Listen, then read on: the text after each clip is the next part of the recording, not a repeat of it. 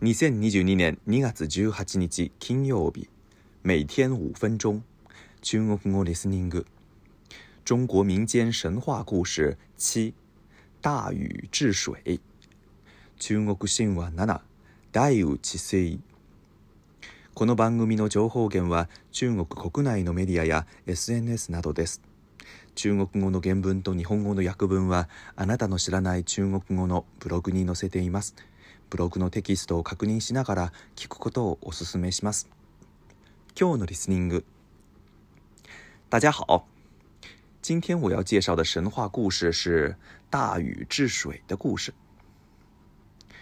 当尧还在世的时候，中原地带经常洪水泛滥，尤其是传说中曾经发生过的上古大洪水最为厉害。这次洪水范围巨大。它淹没了庄稼，淹没了山林，淹没了人类的房屋，让人们流离失所、背井离乡。当时的水患可以说是威胁人类安全的最大的祸害。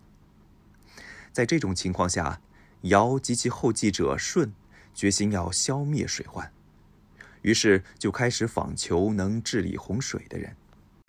首先被任命的是一个叫做鲧的臣子。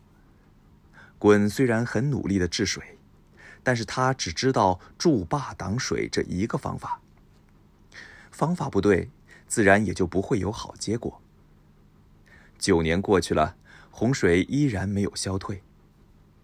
最终，鲧倒下了，由他的儿子禹继承鲧的遗志，继续治水。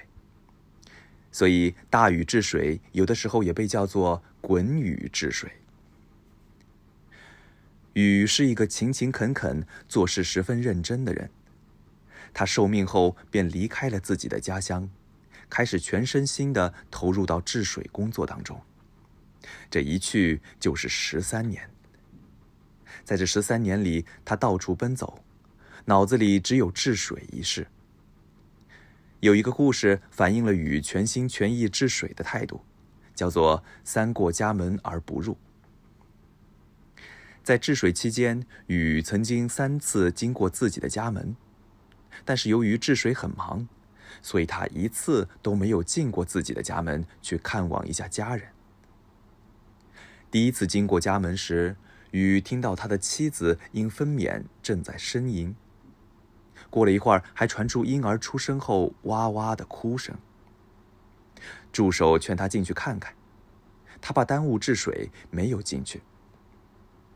第二次经过家门时，他的儿子正在他妻子的怀中向他招着手。不过那时正是工程紧张的时候，他只是挥手打了下招呼就走了。第三次经过家门时，儿子已经长到十多岁了，跑过来使劲把雨往家里拉。大雨深情地抚摸着儿子的头，告诉他水未治好，没法回家。说完后，便又匆忙离开，没进家门。大禹三过家门而不入，被传为美谈，常被拿来比喻为民舍弃自己、无私奉献的官员和领导。不知道你怎么看呢？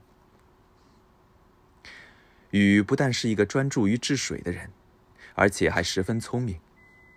他吸取了父亲鲧治水失败的教训，采取疏导的办法治水。他和千千万万的人一起疏通了很多河道，让洪水通过河道流到大海里去。这种治水的办法终于让洪水退了下去，人们也得以把家搬了回来，终于可以安居乐业了。从大禹治水的故事，我们可以看出自然环境对人类的影响有多么之大，而因为禹做出的巨大贡献。后人尊称他为大禹。の単語とフレーズ遗志，遗志，生前哈达斯ことができなかった志向、意志，という意味です。日本，他继承了上一任社长的遗志，让公司成功上市。他继承了上一任社长的遗志，让公司成功上市。約分彼は先代社長の意思を継いで会社を上場させることに成功しました以上です良い一日を祝大家每天过得快乐再见